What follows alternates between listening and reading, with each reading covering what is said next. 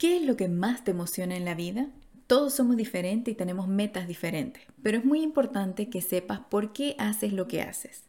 Despeja tiempo en tu agenda y en la calma, con total honestidad, escribe tu por qué. Tienes que conocer por qué estás emocionado de avanzar. ¿Qué es eso que te motiva a buscar una mejor calidad de vida? ¿Cuál es tu meta? Defínelo y úsalo como guía para tus decisiones futuras.